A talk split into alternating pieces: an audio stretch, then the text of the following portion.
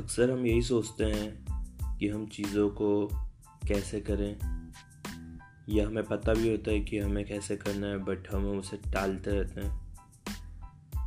हमारी आदत रहती है कि हम अक्सर यही बोलते हैं कि कल से स्टार्ट करेंगे।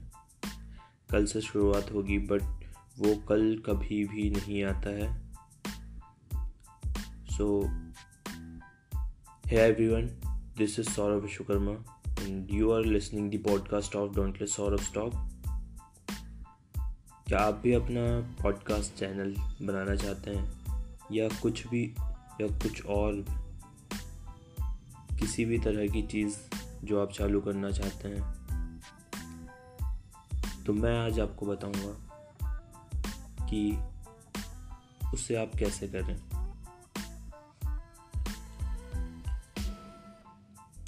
तो चलिए स्टार्ट करते हैं। This podcast is all about how to do things और how to start anything you want और how to do anything you want बस एक चीज़ की ज़रूरत रहती है that is your courage and your dedication you have to do just start the thing you want to start without any without any, like, बिना कुछ सोचे समझे, बस आपको स्टार्ट करना है। आप उसे स्टार्ट करिए और उस पर काम करते रहिए। अगर आप पहले से ही ये सोच के रखते हैं कि मैं स्टार्ट कैसे करूँ, या मैं स्टार्ट कर, करूँ तो आगे क्या करूँ उसमें? या आगे क्या होगा? तो आप उस चीज़ में स्टक हो जाएँगे, उस चीज़ में फंस के रह जाएँगे। सो बेटर यही होगा कि आप बस स्टार्ट करें और आगे बढ़ें, ताकि आप उस चीज़ को समझ सकें। कुछ टाइम बाद आपको खुद ब खुद पता चल जाएगा कि वो चीज़ आपके लिए है या नहीं। कुछ ना करने से बेटर है। कुछ करना। इंग्लिश में भी जैसे कहते हैं something is better than nothing तो बस स्टार्ट कर दीजिए। जो भी आप शुरू, शुरुआत करें और आगे बढ़ें। एक बहुत अच्छी कहावत है। गीता श्रीमद् भगवत गीता में से श्री कृष्ण ने कहे हैं, कर्म की चिंता मत करो, फल की सॉरी फल की चिंता मत करो सिर्फ़ कर्म करते रहो।